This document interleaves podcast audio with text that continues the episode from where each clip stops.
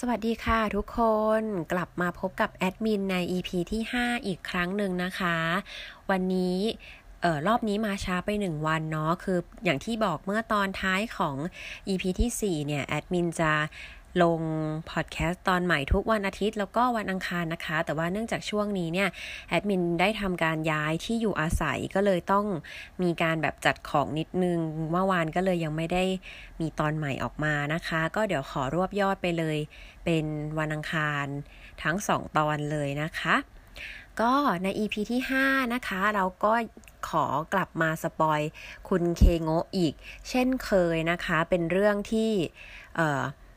แอดมินก็ชอบอีกเรื่องหนึ่งเหมือนกัน แล้วก็มีคนแนะนำมาว่ามันเป็นเรื่องที่แบบหักมุมมาก ๆนะคะ แต่ก่อนอื่นก่อนที่จะไปเข้าเรื่องว่ามันเป็นเรื่องอะไรนะคะ ก็ขอฝากช่องทางการติดตามนะคะ ได้แก่อันดับหนึ่งนะคะ Facebook แฟนเพจเพจหนังสือคือเนื้อตัวนะคะ พิมพ์ภาษาไทยเลย แล้วก็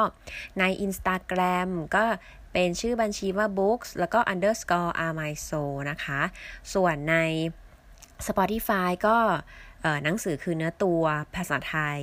เช่นกันนะคะ แล้วก็มีใน Blockdit ด้วยนะคะ Blockdit ก็จะเป็นในทุกวันคือวันที่ดีนะคะ เป็นเพจไฮบริดระหว่างบทความกับพอดแคสต์ผสมกันนะคะ ก็ถ้าใครสนใจแล้วชอบที่แอดมินมา spoil หรือมารีวิวเนี่ยก็ช่วยติดตามกันนิดนึง แล้วก็สามารถ comment หรือว่าพูดคุยได้เลยนะคะ ยินดีรับฟังนะคะ ค่ะ ก็เข้าสู่เนื้อหาของเราวันนี้กันเลยค่ะ ที่แอดมินจะ spoil วันนี้ก็เข้ามาในสู่ของโหมด spoil อีกแล้วนะคะนินิยายของคุณเคโงะเล่มนี้มีชื่อว่า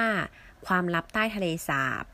อ่า เพิ่งเป็นเล่มที่ออกใหม่เมื่อไม่ไม่กี่เดือน เออหรือว่าเป็นประมาณปีหนึ่งคือจำระระยะเวลาที่แน่นอนไม่ได้ แต่ว่าเป็นหนังสือออกใหม่ของสำนักพิมพ์ Bibli นะคะ ที่หน้าปกจะเป็นสีม่วงม่วงแล้วก็มีรูปทะเลสาบอยู่นะคะ ก็เริ่มกันเลยนะคะ เรื่องราวเนี่ยมันก็เป็นเรื่องราวของครอบครัวสี่ครอบครัวค่ะ ที่มีพ่อแม่แล้วก็มีลูกคือในครอบครัวแต่ละครอบครัวเนี่ยก็คือเหมือนมีลูกกันคนละหนึ่งคน เป็นลูกคนเดียวนะคะ แล้วก็เด็กๆทั้ง 4 คนเนี่ยก็เหมือนจะเป็นเพื่อนกันแหละ แต่อาจจะไม่ได้อยู่ห้องเดียวกัน แต่ว่าเหมือนพ่อแม่เนี่ยเขามารวมกลุ่มกันเพื่อที่จะจัดค่ายขึ้นมาให้ลูกๆได้มา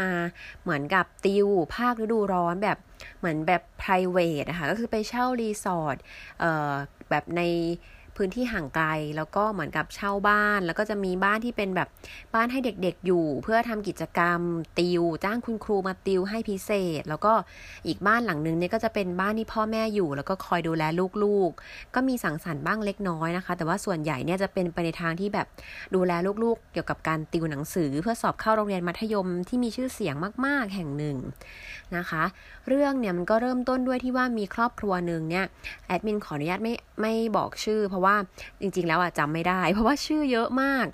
ตัวละครแบบแต่ละชื่อเยอะมาก ก็คือเอาเป็นว่าครอบครัวที่หนึ่งก็คือเป็นคุณพ่อกับคุณแม่ที่เป็นเป็นตัวหลักละกันนะคะ ครอบครัวที่หนึ่งเนี่ยคุณแม่เขาเนี่ย เอ่อ กับเด็กเนี่ยเป็นแม่ลูกกัน แต่ว่าคุณพ่อเนี่ยเป็นพ่อเลี้ยงก็คือเป็นสามีใหม่ของคุณแม่นะคะ แต่ครอบครัวอื่นๆเนี่ยก็คือเป็นพ่อแม่ลูกกันแท้ๆเลย ซึ่งเริ่มต้นมาเนี่ยก็คือคุณพ่อเลี้ยงคนนี้มาถึงทีหลังบ้านอื่นเขาเลยก็คือเหมือนกับว่าเหมือนกับเคลียร์งานเสร็จช้า แต่จริง ๆ แล้วเนี่ยคุณพ่อคนนี้ก็แอบไปมีความสัมพันธ์กับเพื่อนร่วมงานเป็นแบบในเชิงชู้สาวเนาะก็เลยแบบทำให้มาช้า แต่เขาก็ยังมาก็คือเหมือนอยากมาดูลูกอะไรเงี้ยเพราะเหมือนกับตัวเขาเนี่ยไม่เคยเข้าร่วมกิจกรรมอะไรที่มันเกี่ยวกับลูกสักเท่าไหร่นะคะ ซึ่งตัวเขาอะ ก็รู้สึกไม่ค่อยเห็นด้วยกับพ่อพ่อแม่กลุ่มนี้เพราะว่าเหมือนกับเขารู้สึกว่าการให้เด็กเร่งเรียนมากเกินไป หรือว่ามาติวกันเยอะๆเนี่ยมันก็เหมือนกับไม่ได้ตรงตามพัฒนาการของเด็กก็คือเด็กอาจจะต้องการการพักผ่อนหรือว่า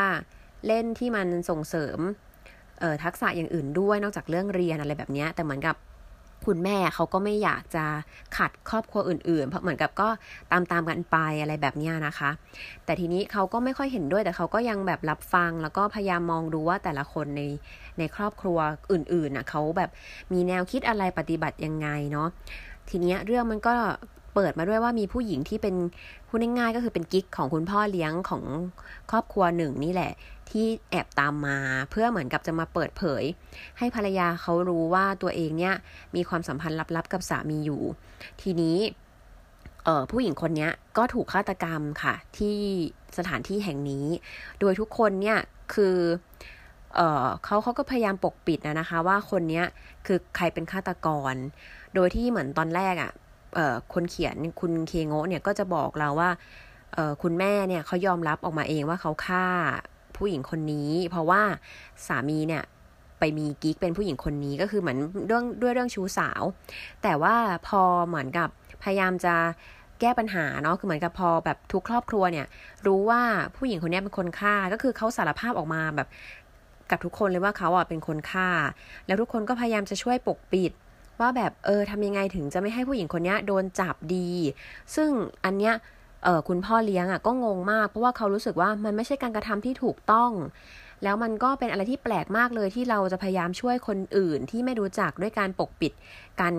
การทำฆาตกรรมของเขาอะไรแบบเนี้ยเขาก็งงมาก แล้วเขาก็ไม่รู้ว่าแบบทุกคนทำไปเพื่ออะไร แต่เขาก็พยายามจะเหมือนกับต้องเข้าร่วมไปด้วยอะเหมือนกับทุกคนใช้จิตวิทยาหมู่ในการแบบเกลี้ยกล่อมคุณพ่อคนนี้เหมือนกับที่เขาทำกันในพวกเขาอะ คือเหมือนเขาแบบมีแนวคิดที่ตรงกันแบบเกือบจะทุกด้านเลยอะไรแบบเนี้ยนะคะ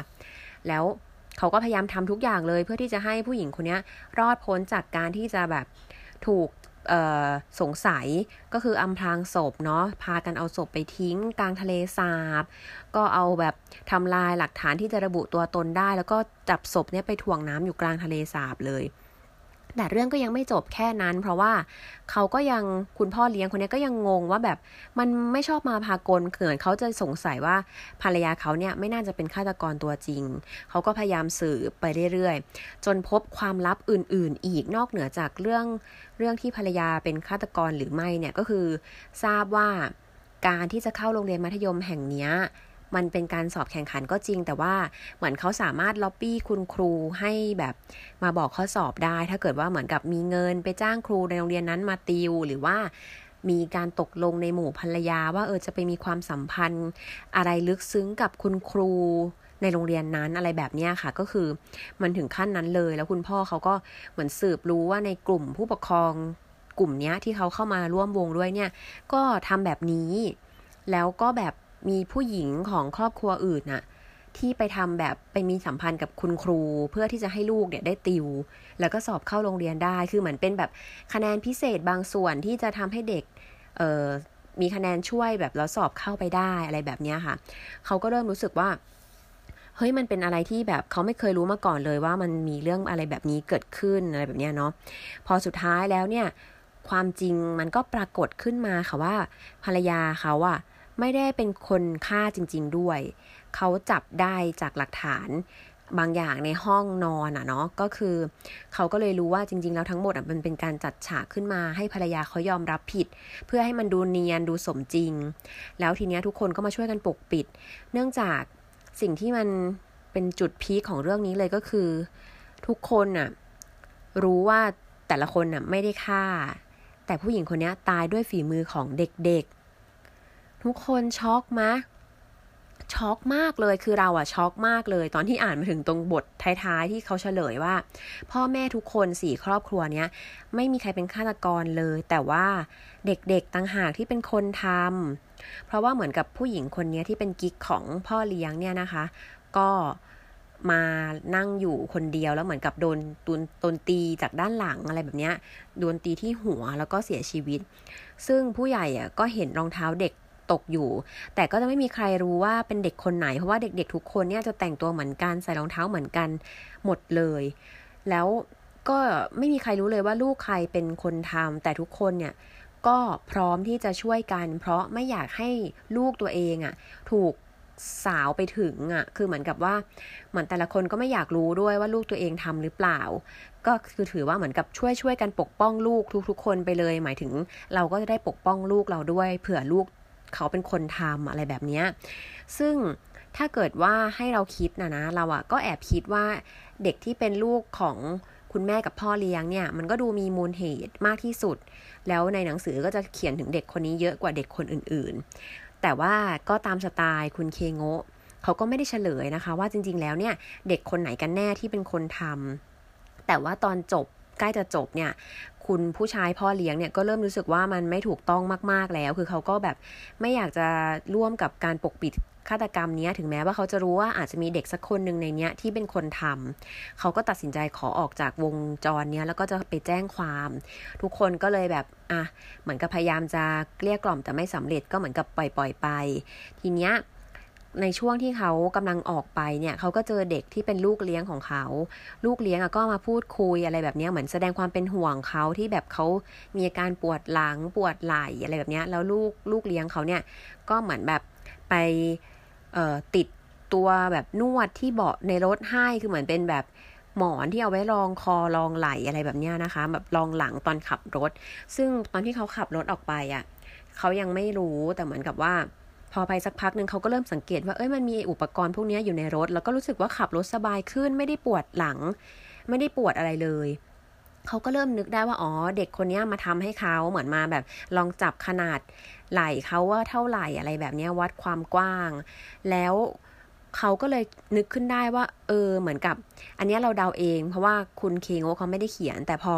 ผู้ชายคนนี้รู้ว่าเออเด็ก ลูกเลี้ยงเนี่ยทำอุปกรณ์พวกนี้ให้อะเขาก็วนรถกลับมาที่บ้านพักริมทะเลสาบนี้เหมือนเดิม แล้วก็ขอเข้าร่วมแผนนี้เหมือนเดิม แล้วก็จบจบแบบนี้เลย แต่สิ่งที่เราคิดต่อก็คือ เราคิดเองว่าตอนแรกอะที่เขาไม่อยากจะร่วมวงอะเขาก็อาจจะไม่ได้รู้สึกว่าเป็นส่วนหนึ่งของทีมนี้คือเหมือนเขาอะไม่ใช่พ่อจริง ๆ เขาก็เป็นพ่อเลี้ยง แล้วเขาก็อาจจะเหมือนไม่อินอะว่าเออแบบการมีลูกของตัวเองจริง ๆอะ มันจะเป็นยังไงอะไรแบบนี้แต่พอเขารับรู้ได้ว่าเด็กคนนี้เหมือนรักเขาจากการที่มาใส่ใจเขาอะเขาเลยเปลี่ยนความคิดแล้วก็กลับไปเพื่อปกป้องเด็กคนนี้ อืม เราก็เลยคิดว่าจริง ๆอะเรื่องก็ไม่ได้เฉลย แต่เราก็เดาว่าน่าจะเป็นเด็กครอบครัวที่หนึ่งเนี่ยแหละ เด็กที่มีพ่อเลี้ยงนี่แหละที่เป็นคนทำเพราะว่าเขาก็อาจจะแบบไม่อยากให้พ่อเลี้ยงถูกผู้หญิงที่เป็นกิ๊กแย่งไปอะไรแบบนี้นะคะ เออ มันเป็นเรื่องที่แบบ อึ้งมาก แต่ว่าเรื่องนี้สไตล์การเขียนของคุณเคงโงะจะเป็นแบบบทพูดซะส่วนใหญ่คือแบบจะเป็นบทพูดของตัวละครที่ประมาณ 8-9 คนน่ะ มันก็เลยจะไม่ค่อยมีบทบรรยาย ซึ่งตรงนี้เราก็รู้สึกว่ามันทำให้แบบเดินเรื่องเร็วมากเลยฉึบฉับฉึบฉับมาก แล้วก็แบบจบเร็วตัดจบชึบเลยนะคะ แต่ว่าใครที่เป็นสายที่ชอบบรรยายชอบแบบอ่านนานๆอะไรแบบนี้ก็อาจจะ รู้สึกว่ามันจบเร็วไปนิดนึง หรือว่ามันเดินเรื่องเร็วพอสมควรเนาะแต่ประเด็นที่เราคิดได้เพิ่มเติมนอกจากเรื่องที่ว่าแบบความผูกพันระหว่างพ่อลูกคู่นี้ที่เกิดขึ้นมาเนี่ย เราก็นึกถึงว่าเออจริงๆ แล้วอะพ่อแม่ทุกคนอะมีความรักลูกมากๆ แต่ว่าบางครั้งวิธีการที่เขาใช้อะมันอาจจะไม่ได้เป็นที่พอใจของลูก หรือมันอาจจะไม่ได้ตรงกับความต้องการของลูกทั้งหมด แต่ว่าจริง ๆ แล้วมันออกมาจาก หัวใจที่ที่มีความรักแบบไม่มีเงื่อนไขของเขาอะนะคะ ก็เลยรู้สึกว่า เออ จริง ๆ แล้วอะพ่อแม่ก็อาจจะต้องฉุกคิดด้วยว่า มันเยอะเกินไปไหมมันพอดีกับลูกไหมหรือมันเหมาะสมหรือเปล่าอะไรแบบนี้ เพราะว่าการที่แบบให้เด็กเรียนเยอะ ๆ หรือว่าติวเยอะ ๆ หรือทำวิธีอะไรต่างๆ ที่เพื่อให้เด็กได้เข้าเรียนโรงเรียนที่มีชื่อเสียงเนี่ย บางทีมันก็อาจจะเป็นความต้องการของพ่อแม่ที่ที่ เออเยอะแล้วก็เป็นฝ่ายเดียว แต่เราก็ไม่อาจจะไม่ได้ถามเด็กว่าจริง ๆ แล้วเนี่ยเด็กๆเเขาต้องการอะไรหรือว่าแบบอยากได้แบบไหนนะคะ อันนี้ก็เป็นอีกเรื่องหนึ่งที่ทำให้ได้คิดว่า เออ พ่อกับแม่แล้วก็ลูกๆเนี่ยอาจจะต้องมีการสื่อสารกันที่ดี บอกความต้องการของกันและกันพ่อแม่อยากได้อะไรลูกอยากได้อะไรคาดหวังอะไรในกันและกันอะไรแบบนี้ก็น่าจะทำให้ครอบครัวเนี่ยเอออยู่กันได้แบบอบอุ่นแล้วก็ มีไม่มีปัญหาทั้งในด้านจิตใจหรือว่าแบบในด้านของความสัมพันธ์เนาะอืม ค่ะทุกคนมันก็จบประมาณนี้ ถือว่าเป็นเรื่องที่แบบหักมุมมากๆเหมือนกันสำหรับแอดมินโอ้แล้วก็รู้สึกว่าแบบว้าวเหมือนกันที่แบบโอ้กล้าแบบกล้าเขียนแบบนี้เลยทีเดียวนะคะ ก็ จบแล้วค่ะการสปอยแบบหมดไส้หมดพุงกับเรื่องความลับใต้ทะเลสาบนะคะ ถ้าใครสนใจเนี่ยก็ยังหาซื้อได้นะคะ ยังมีให้จับจองกันอยู่ในร้านหนังสือทั่วไปเลยเนาะหน้าปกจะเป็นสีม่วง สวยเลย แล้วก็เป็นเล่มบางๆเองค่ะ ไม่หนามากคืออ่านแป๊บเดียวเนี่ย จบแน่นอนแบบวันเดียวจบแน่ ถ้าอ่านแบบยาวๆนะคะ งั้นก็ขอจบ episode ที่ 5 เพียงเท่านี้นะคะ แล้วก็อยากจะให้กำลังใจทุกๆคนเลยนะคะ ช่วงนี้สถานการณ์ก็ยังไม่ค่อยดีเท่าไหร่ ในเรื่องของโควิดเนาะแต่ก็เราก็จะต้องต่อสู้กันไป เพราะว่าเราก็ยังแบบตื่นมาและยังมีชีวิตอยู่ เราก็พยายามใช้ชีวิตให้ ออมีความหมายแล้วก็มีคุณค่าแล้วก็ต่อสู้ไปด้วยกันนะคะ ขอบคุณมาก ๆ เลยนะคะ ที่ติดตามเดี๋ยวพบกันใหม่ใน episode หน้าเป็น episode ที่ 6 นะคะ สวัสดีค่ะ